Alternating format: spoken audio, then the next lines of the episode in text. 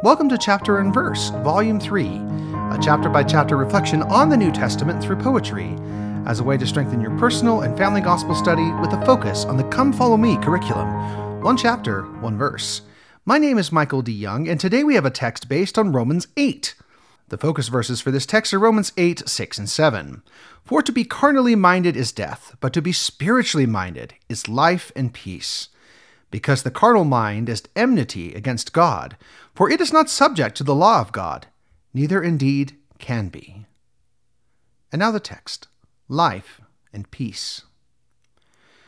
The carnal mind will lead astray. The law of God has no effect, for carnal minds will make their way and show our Father no respect. With enmity they fall to sin. With hate they cast all others down. Their patience and their hope are thin. They seek to own God's throne and crown.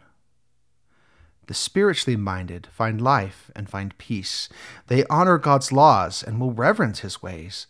With love in their souls they will ever increase, with light for their path through the length of their days.